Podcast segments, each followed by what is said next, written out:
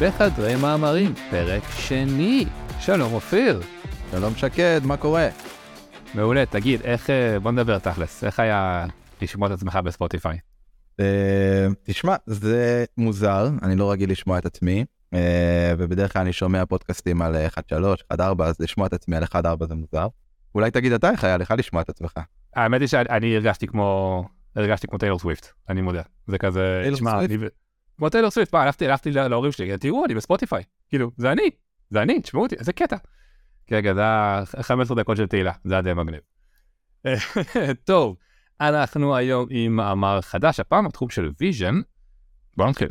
אוקיי, אז היום אנחנו נדבר על מאמר שנקרא Inpainting at Modern Camera Resolution by Guided Patch Match with Auto Curation. בעברית, אנחנו הולכים לעשות In Painting, שזה בעצם למלא את החסר, תכף נגיד מה זה Painting, ברזולוציות של מצלמה מודרנית, 4K, 8K והלאה, על ידי Guided Patch Match, שזה סוג של אלגוריתם, with Auto Curation, שזה תוספת שהם מציעים במאמר הזה, שגם עליו אנחנו נדבר פה הרבה.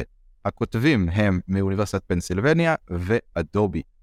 אז המאמר הזה, בעצם האלגוריתם שאנחנו נדבר עליו עכשיו, הוא באמת נכנס לפוטושופ. אדובי הכניסו אותו לפוטושופ. בעצם המאמר הוצג לראשונה ב-ECCV שהיה באוגוסט. אה, אני התלהבתי ממנו אחרי שדיברתי גם עם הכותבים בפוסטר סשן, ואפילו כתבתי עליו סקירה אצלי בלינקדאין, ואני חשבתי שהוא נורא מתאים פה, כי הוא מכיל הרבה דברים שכיף לדבר עליהם, ויש שם כמה זוויות מעניינות שהכותבים נגעו, שיהיה כיף, כיף להיכנס אליהם, וגם זה משהו שהוא מאוד מאוד פרקטי בסופו של דבר, ונכנס למוצר שהרבה מאוד אנשים עובדים איתו. אז יאללה, בוא נצלול. יאללה.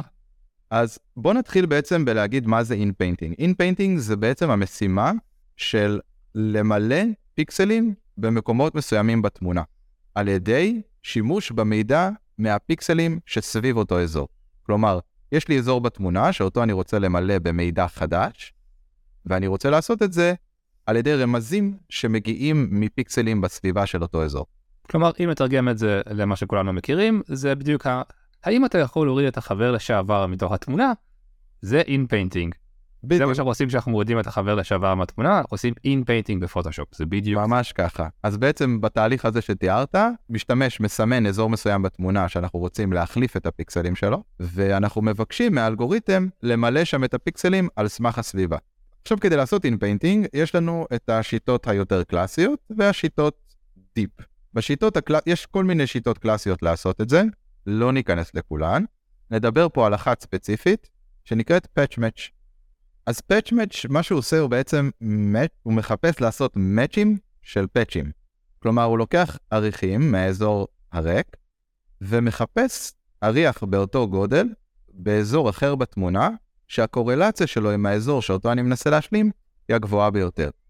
כלומר, אני ממש סורק את האזור שאותו אני מחפש להשלים, ומחפש מה הכי הגיוני להשלים באזור הזה על סמך קורלציה עם הסביבה של האזור. אז אני חושב שאולי הנקודה שחשוב שנייה להזכיר לנו בתור אה, אנשי Deep Learning של אה, שנת 2023 כבר. אתה אמרת שזה אלגוריתם קלאסי, כלומר זה לא אלגוריתם לומד, זה אלגוריתם לפני 13 שנה, זה כאילו אנחנו רוצים להאמין שזה בטח אלגוריתם לא ממש ממש טוב. אני חייב לציין שבתור אחד ראיתי סרטון הדגמה של זה, זה מדהים. זה כאילו קשה להאמין שאלגוריתם כביכול כל כך בנאלי על פניו עושה עבודה כל כך טובה ועושה עבודה יפהפייה, באמת. נכון, הוא עושה עבודה מאוד מאוד טובה, אה, גם כל מי שעבד עם פוטושופ, אגב, זה אלגוריתם בפוטושופ, יודע שהוא עושה עבודה מצוינת, אבל יש לו כל מיני חסרונות. לא תמיד הוא יצליח להשלים נכון את האזורים החסרים, לפעמים הוא ישלים קצת מהרקע בכלל, לפעמים הוא ימרח את הקצוות, לפעמים הוא ישלים מאזור אחר שבמקרה יש לו קורלציה, אבל זה לא הגיוני, למשל,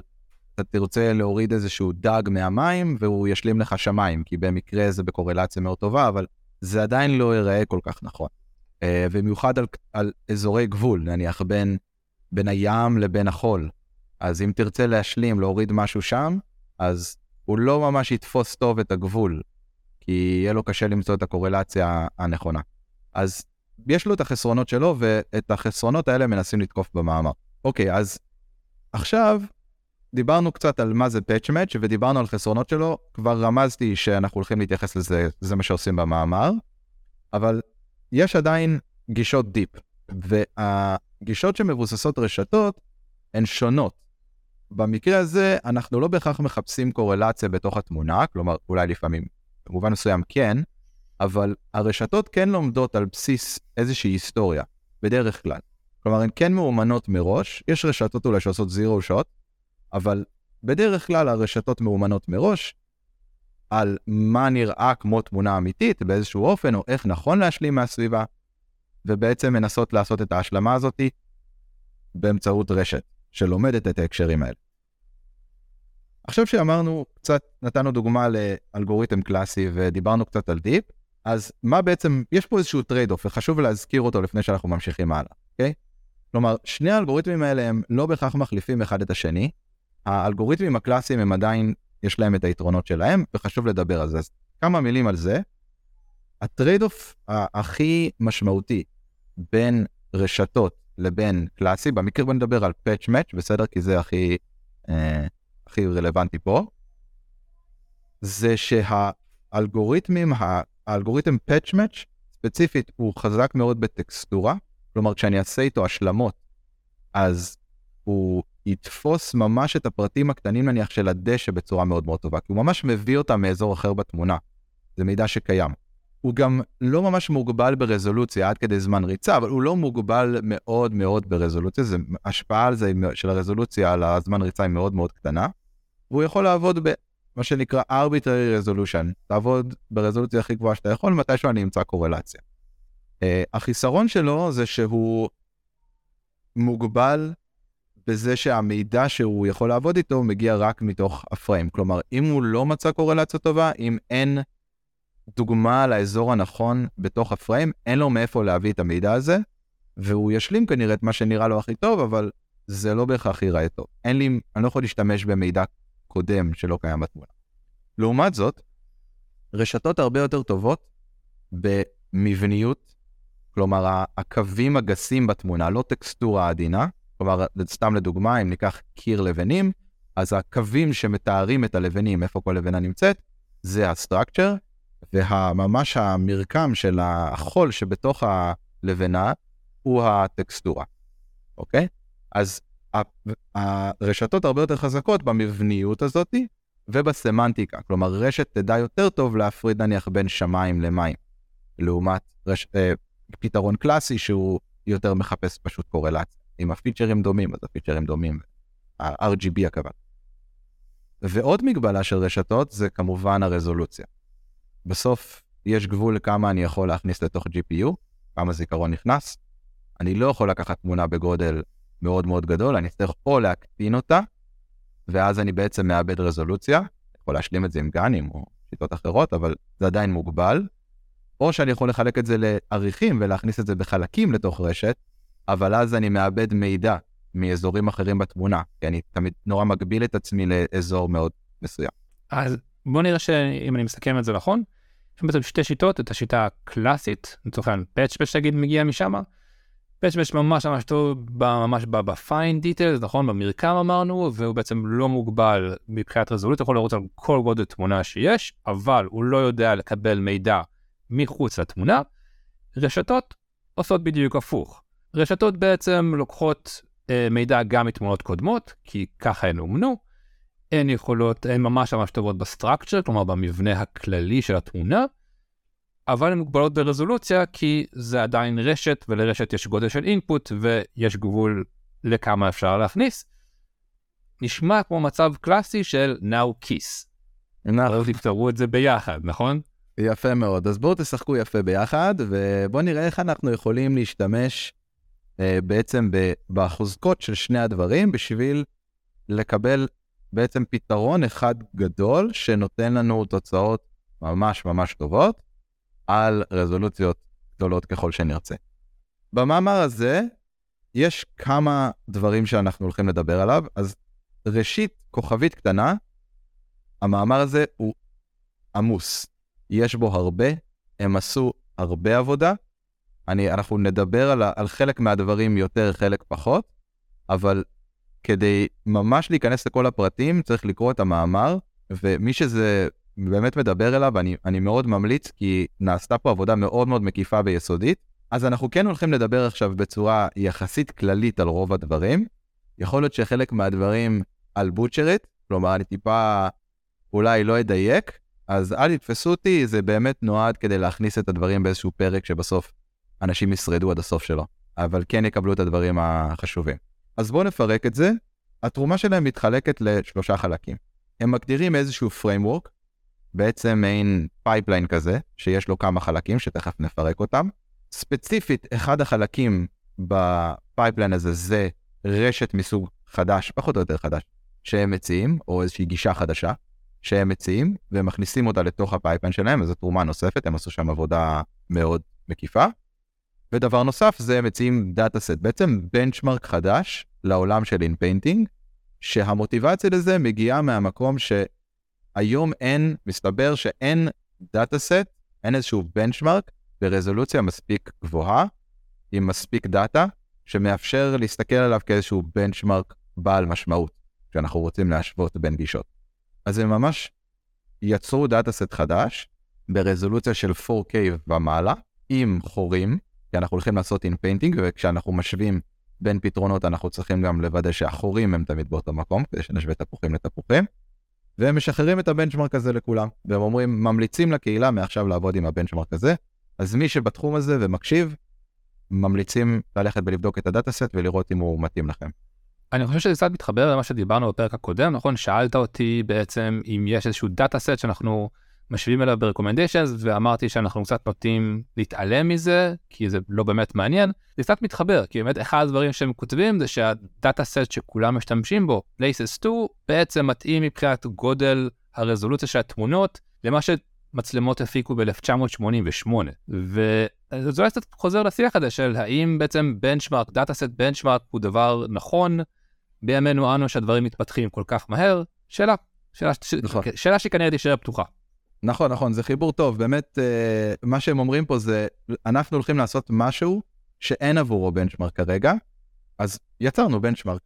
ומי שבאמת מהתחום של vision, אז באמת ההשוואה, הם לא עושים את ההשוואה הזאת, אבל הם די רומזים לזה, זה כמו לעבוד עם CIFAR 10 בשביל לקבל החלטות, כלומר, דברים ברזולוציה מאוד מאוד נמוכה. כמה אפשר להסיק מזה על דברים אחרים, לא מאוד ברור.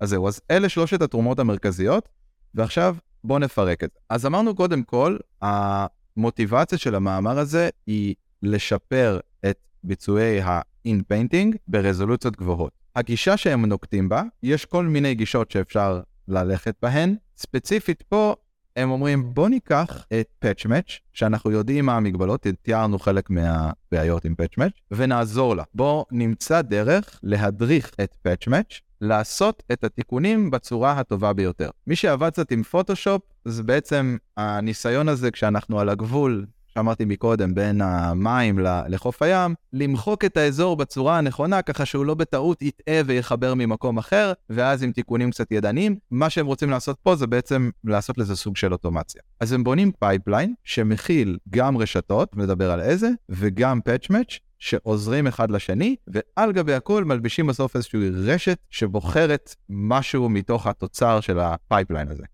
אוקיי, אז בואו נפרק את ה pipeline הזה. אני רוצה לתת match איזשהו guidance. אז זה משהו שעוד לא אמרנו, אבל match הוא מחפש בפריים קורלציות טובות עם האזור שאותו אני רוצה להשלים, כמו שאמרנו, אבל אני יכול להכווין אותו איפה לחפש. אני יכול להגיד לו, פה אל תיגע, ואז אני יכול אולי לשפר, אם אני יודע שאין שם מידע רלוונטי, אז אני אכוון אותו לאזורים שבהם יש מידע רלוונטי, ועל הדרך אני גם מקבל שהוא יהיה קצת יותר מהיר. כלומר, אם נשווה את זה למה ש...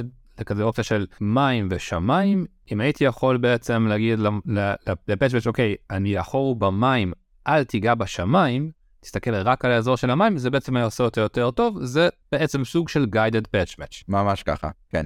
ואפילו בווידאו של patch match המקורי, ואנחנו נשים לינק אליו בתיאור של הפרק, רואים שם שהם עוד אז הגדירו guidance. ה guidance שהם הגדירו שם הוא יותר structure, כלומר, הם אומרים למשל, יש לי כאן קו ישר, בקו הזה אל תיגע. כי הפאצ' מאץ', אם הייתי חותך איזשהו אזור שיש בו קו, אז הוא היה יכול לעשות לי, קצת לשנות את הקו הזה, שהוא כבר לא יהיה ישר, וזה כבר לא נראה טוב בעין. אז אני יכול להגיד לו איזה קווים אני רוצה שהוא יישמר ישרים, ואז הוא לא נוגע בהם. סוג של אילוץ שאני יכול להכניס למערכת, זה כבר בפאצ' מאץ' המקורי הוגדר, וגם פה אנחנו הולכים להשתמש ביכולת הזאת של פאצ' מאץ', אבל אנחנו הולכים לעשות את זה במקום, כמו שאז היו עושים, ידנית, ממש יש איזשהו user interface שבו אני מותח קו, פה אנחנו רוצים לעשות לזה אוטומציה. אז איך הם מייצרים את ה guidance הזה? בעצם החלק הראשון של ה pipeline, הוא, בוא נחלק אותו לשני חלקים, אבל החלק, כל החלק הראשון של ה pipeline הוא בעצם נועד לייצר את ה guidance הזה, אוקיי? עכשיו בואו נחלק את החלק הראשון הזה לשני תתי חלקים. תת החלק הראשון, מה הם עושים? קודם כל לוקחים את התמונה עם החור, ועושים לה inpainting עם רשת. מקטינים את הרזולוציה, מה שצריך לעשות כדי להכניס לאיזושהי רשת inpainting קיימת, ומשלימים באיזה רמה שהרשת מסוגלת לתת. ספציפית, הם בחרו רשת שנקראת LaMa, שהיא רשת שפותחה באמת בסמסונג, אה, אבל סמסונג מוסקבה האמת, והיא כרגע ה-state of the art במה שקשור ל-in-painting. היא מבוססת על שכבות במר... במרחב פוריה, והיא נותנת תוצאות מאוד מאוד טובות, במיוחד כשאנחנו צריכים להשלים אזורים שהסביבה היא מחזורית. לא ניכנס לזה פה, אבל בעצם היא כרגע state of the art, והם גם עושים אחר כך ניתוח של מה קורה אם אני משתמש ברשת אחרת, כמה זה משפיע על הביצועים. כרגע אנחנו מדברים על LaMa, L-A-M-A, כן? אז כרגע משתמשים קודם כל ברשת הזאת, מייצרים איזשהו in-painting ראשוני. את התמונה שקיבלתי, מה קיבלתי? קיבלתי תמונה באיזושהי רזולוציה שמכילה מידע שהושלם על ידי איזושהי רשת. אוקיי, okay, לא מושלם, לא עם רזולוציה מאוד מאוד גבוהה בהכרח, אולי לא מאוד נכון, אבל קיבלתי איזשהו rough estimate, אפילו אולי די טוב, של מה אמור להיות. את התמונה הזאת, עם המידע שהושלם ברמה סבירה, אני מכניס לשלוש רשתות. רשת אחת נותנת לי פרדיקציה על ה-semantic segmentation, כלומר אני עושה סגמנטציה סמנטית עבור סגמנטציה סמנטית, זה אומר שאני נותן קלאס לכל פיקסל בתמונה. כל פיקסל בתמונה אני אומר, אוקיי, זה בן אדם, זה קיר, זה מדרכה, זה שמיים, זה עץ וכולי. אני מריץ את התמונה הזאת גם ברשת של עומק, רשת שיודעת לשערך עומק מתמונה בודדת, ורשת של structure, של מבניות, שמוציאה לי בגדול את ה...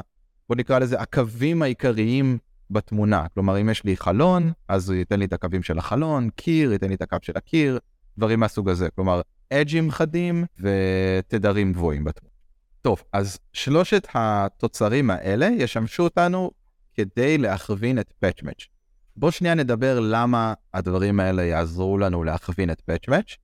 אז ה-semantic segmentation בעצם, כמו שאמרת מקודם, יעזור, כדוגמה, לתת ל-patch match הכוונה, אם אני מחקתי אזור בים, להשלים לי רק מאזור של ים. אני יכול להגיד לו, תלך רק לאזורים שהם באותו תוכן סמנטי כמו מה שהורדתי.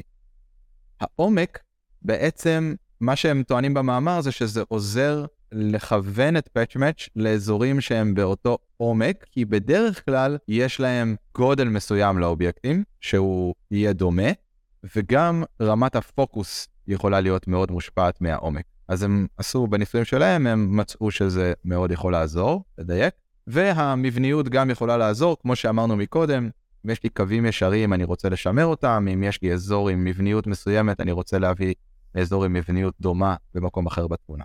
אז זה ככה לגבי החלק הראשון של ה pipeline והאינטואיציה של למה הוא עוזר. בשלב הבא, מה שאנחנו עושים זה בעצם לוקחים את match עם הכוונה באמצעות שלושת המכווינים האלה, שלושת התוצרים האלה. אבל אנחנו לא לוקחים רק, פשוט מפעילים את כל המכווינים האלה ומכניסים את זה, הם אומרים, לפעמים הכוונה מסוימת יכולה דווקא להרוס, אולי הסגמנטציה לא הייתה מאוד נכונה, אולי המבניות לא הייתה מאוד נכונה, לפעמים עדיף בלעדיהם. אז מה הם עושים? הם לא תמיד מפעילים את כולם ומכווינים עם זה את הפאצ'מט, הם אומרים, בואו ניקח את כל האופציות האפשריות. אוקיי, אז יש לנו אה, סגמנטציה סמנטית, יש לנו מבניות ויש לנו עומק, שלושה דברים, אני, כל אחד מהם יכול או להשתמש או לא להשתמש, שתיים בחזקת שלוש, יש לי שמונה אופציות. או לא להפעיל כלום, או להפעיל את כולם, או כל קומבינציה שלהם. אני מריץ את patch match למעשה שמונה פעמים, פעם אחת על כל קומבינציה של הכוונה, ומקבל שמונה תוצרים. כלומר, מה-patch אני ממש מריץ patch match, guided patch match, מקבל את התוצאה שלו שמונה פעמים. עכשיו אני צריך לבחור מה הכי טוב. וזה מביא אותנו לשלב הבא ב pipeline. בוא, בוא רק נבהיר אולי נקודה שהיא חשובה כאן. אז בעצם השלב הראשון היה להכניס את התמונה לרשת שמילאה אותה כבר. את התמונה המלאה הזאתי, זאת התמונה שבעצם הכנסנו לשלושת הרשתות, כדי שבעצם הרשתות האלה יעזרו לנו להבין בעצם מה ה structure כביכול, מה העומק ומה הסגמנטציה של מה שאמור להיות בתוך החור.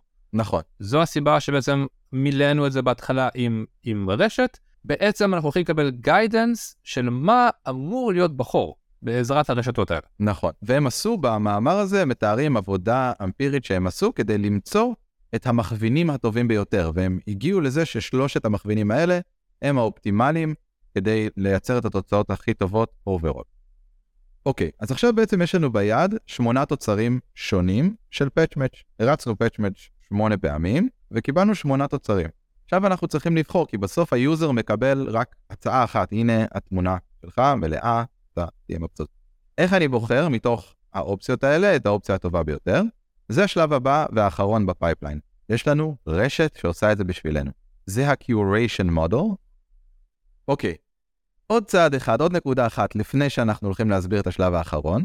החלק האחרון הזה הולך לעשות, הולך לבחור את התמונה שלדעתו היא הטובה ביותר. כלומר, יש לי שמונה תמונות שיצר לי PatchMatch, נתן לי שמונה הצעות, ואני צריך לבחור אחת. יש לי רשת שהולכת לבחור, אבל על סמך מה היא תבחר? אז בדיוק לשם כך, הכותבים יצרו dataset חדש, ונעזרו באנשים שישבו וייתנו את העדפות שלהם, בעצם הריצו את ה-pipeline עד לנקודה הזאת, יצרו את האופציות האלה, ונתנו אותן לאנשים. האופן שבו הם תייגו את זה, זה חשוב, זה בעצם לכל בן אדם נתנו שתי תמונות בכל פעם, ומבין שתי התמונות האלה, הבן אדם היה צריך להגיד האם הוא מעדיף את תמונה א', תמונה ב', או אין העדפה. עכשיו, הפתרון בעצם הוא לקחת רשת ולתת לה לעשות בדיוק את אותה משימה. בעצם, אנחנו הולכים לקחת כל פעם שתי תמונות, ולתת לרשת להגיד מבין שתי התמונות האלה, את מי את מעדיפה.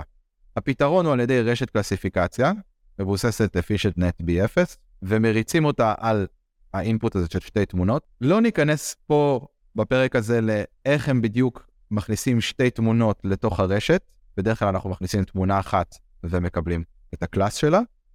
פה הם הכניסו שתי תמונות, הם ניסו את זה בשתי דרכים שונות, לא ניכנס לזה פה כדי לעמוד בזמנים, מאוד מעניין, שווה לקרוא, אבל לא ניכנס לזה. הם מכניסים כל פעם שתי תמונות, ומצפים מהרשת לעשות מעין קלסיפיקציה של שלושה קלאסים, שהם שקולים לתמונה א' עדיפה, תמונה ב' עדיפה, או אף תמונה. כלומר, הרשת מנסה לחזות בדיוק את מה שאנשים תיגעו. אני מעדיף תמונה א', תמונה ב', או אין לי העדפה ביניהם. נכון מאוד. אוקיי, עכשיו נניח שיש לי רשת כזאת, שבהינתן שתי תמונות, נותנת לי את הציון בעצם, את מי אני מעדיפה, ברמה של קלסיפיקציה, כלומר בין 0 ל-1. עכשיו, מה אני עושה עם שמונה תמונות? כלומר, הרשת יודעת לקבל שתיים. פה יש לנו קצת חיסרון שאנחנו פודקאסט ואין לנו אמצעים חזותיים, כי באמת אה, לצייר את זה היה אולי עוזר להרבה מאוד אנשים, אבל אני, אה, בוא נעשה את הכי טוב שאנחנו יכולים. ואנחנו גם סומכים עליכם, אתם מקשיבים לנו, אתם כנראה אנשים אינטליגנטים, אנחנו הולכים לתאר בסופו של דבר מטריצה 8 על 8 אסימטרית. תכינו את הדף. תהיו איתנו, אתם יכולים, אתם יכולים לעשות את זה. אוקיי.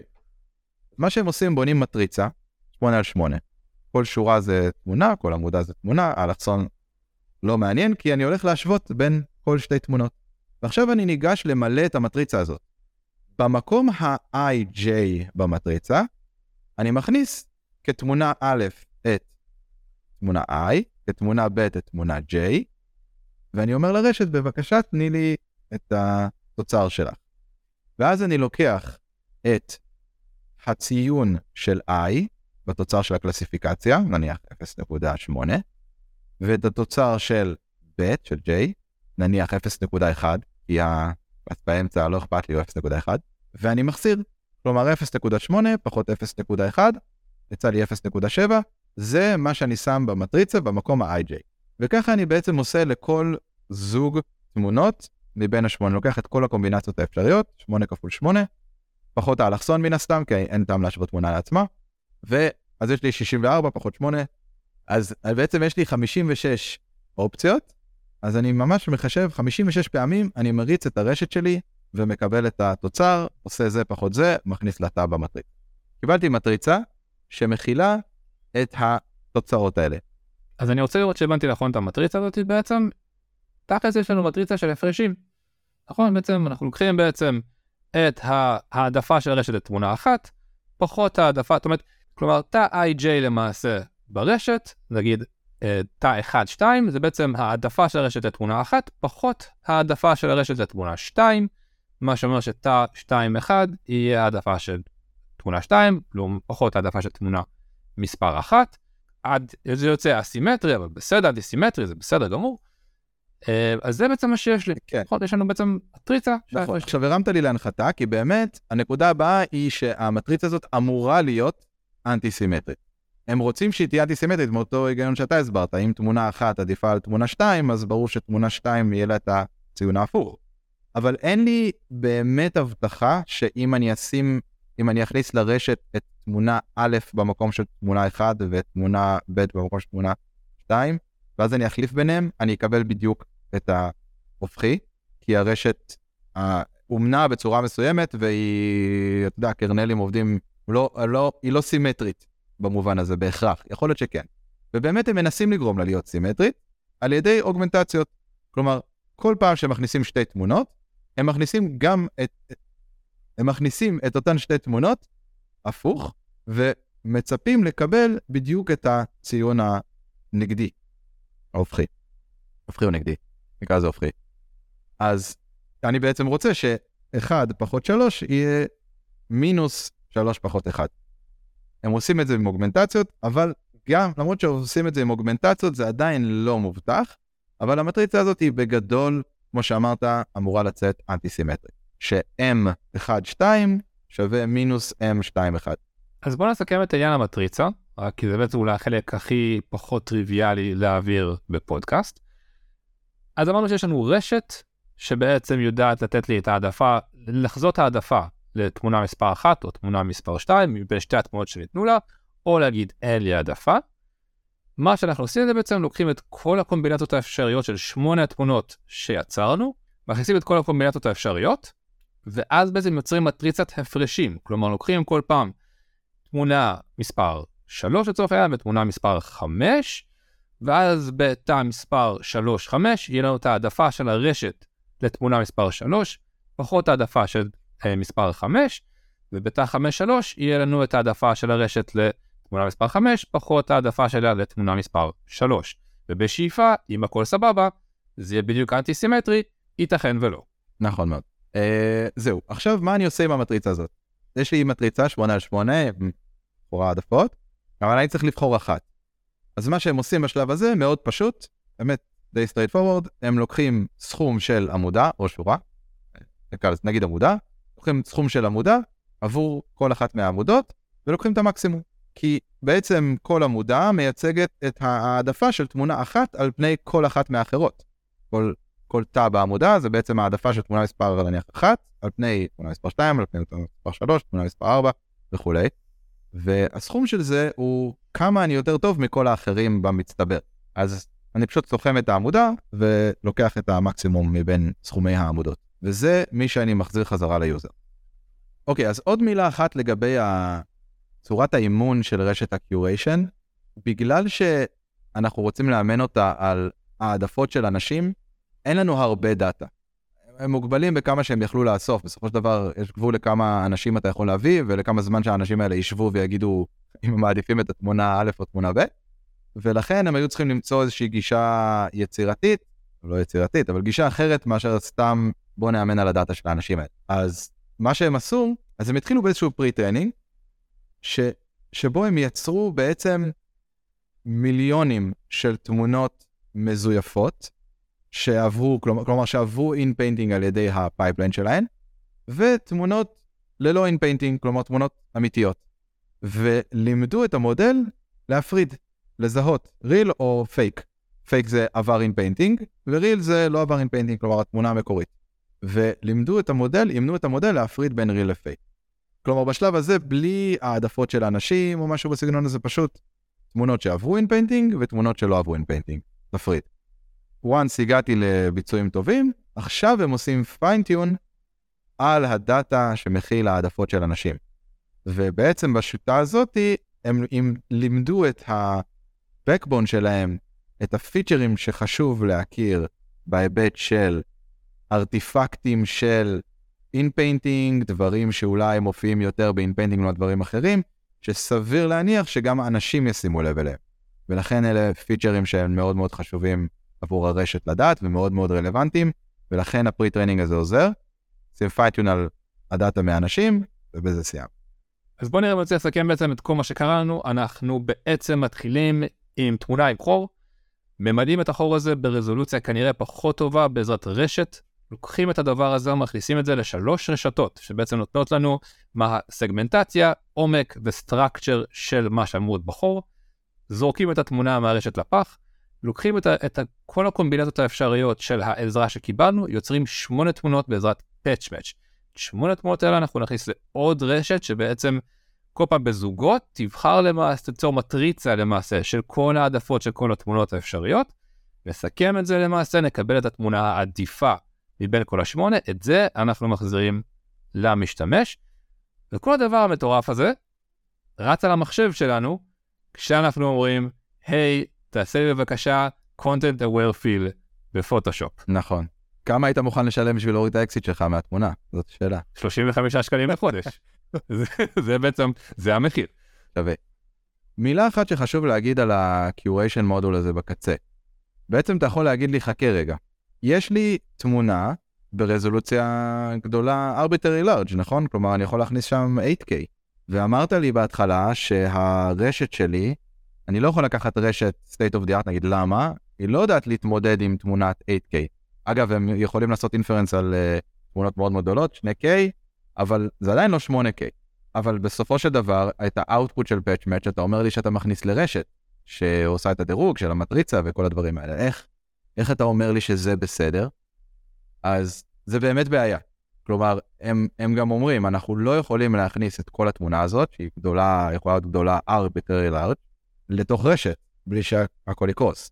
אז מה שהם עושים, הם לא יכולים לעשות ריסייז, כי אז הם באמת מאבדים את הרזולוציה, שזה מה שהם רוצים שהרשת תגיד, טוב, לא טוב. אז הם לוקחים רנדום קופ באזור השפה של החור, שמכיל תמיד אחוז מסוים של חור, ומריצים את זה ברשת, אוקיי? ככה בעצם הם מצליחים להכניס משהו ב... עם הטקסטורות, כלומר הם לא עשו ריסייז ואיבדו את הטקסטורות, הם צריכים להכניס משהו עם הטקסטורות באזור שהורדתי, כולל קצת מהסביבה שלו, כדי באמת לראות שיש קורלציה ויש תאימות שלא משהו יקפוץ למישהו בעין שיש איזה חוסר רציפות שם. מכניסים את זה לתוך הרשת ועם זה הרשת עובדת. אז יש כאן בעצם שני חסרונות לשיטה הזאתי. אחד, אני בכל זאת כן עושה איזשהו ריסייז, כי לא תמיד הם יכולים לקחת את ה-crop שהם רוצים, אז לפעמים עושים טיפה resize לפני שהם מכניסים לרשת. והחיסרון השני, הוא שאין לך תמיד שליטה, בגלל שזה נעשה crop אוטומטי, האם לקחת את האזורים הבעייתיים יותר. כלומר, יכול להיות שבמקרה נתתי לרשת אזור שבו guidance מסוים היה עדיף, אבל בפועל, על פני כל התמונה יש במקום אחר משהו שהיה דווקא יוצר העדפה ל-guidance אחר. אז יש, יש כאן איזושהי רמה מסוימת של חיסרון, אבל overall הם אומרים אנחנו on par עם הביצועים של האנשים, כלומר, ניגע בזה תכף במטריקות, אבל הם משווים את הביצועים של ה-Curation מודול לביצועים בעצם להעדפות האנושיות, והם מראים שהם מגיעים ל-Human Level. גם ייאמר לזכותם שבעצם ה-cropping הזה בעצם פוגע אולי בבחירה בעצם בין שמונה התמונות, אבל התמונה עדיין נעשית על ידי פאצ'מנט, כלומר שום דבר שם לא נפגע. זה רק עשוי לפגוע בבחירה בין שמונה התמונות.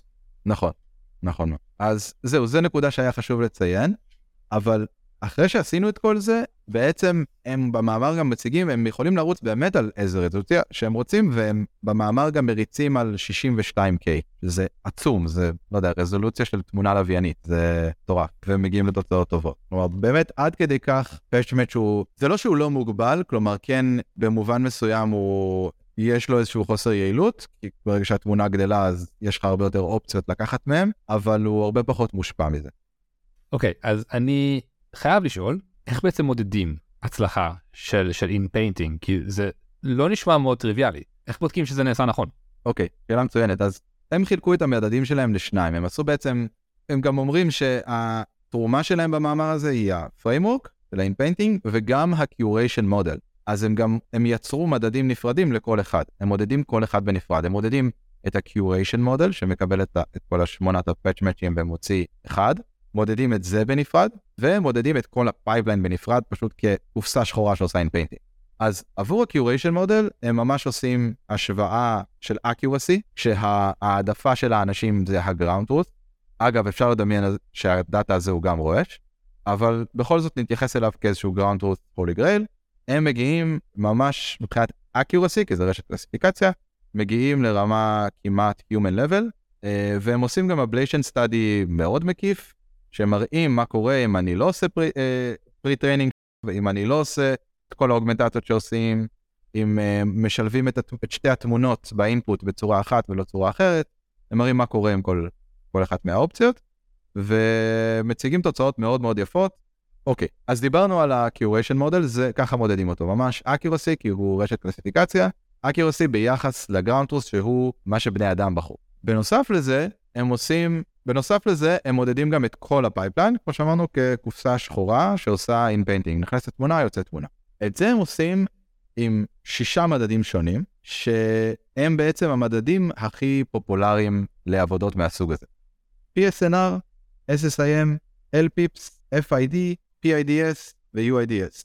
חלקם יותר מודדים distortion וחלקם יותר מודדים perception. גם לזה לא ניכנס פה, אבל בגדול, distortion זה כמה אני רחוק מהמידע של התמונה המקורית, ממש המידע, הפיקסל value, ו perception, כמה אני רחוק ממה שהפיקסלים האלו מייצגים. יש כל מיני דרכים להסתכל על זה, זה מדדים של perception הם טיפה יותר מורכבים, ויש כנראה לא מעט חילוקי דעות סביב מה כל אחד מודד וכמה הוא טוב, והם משמשים הרבה פעמים לגאנים ולסופר רזולוציה, ובעצם כל מיני מקרים שבהם אני ממציא מידע, ולכן גם פה הם רלוונטיים. למה זה חשוב? בגלל ש...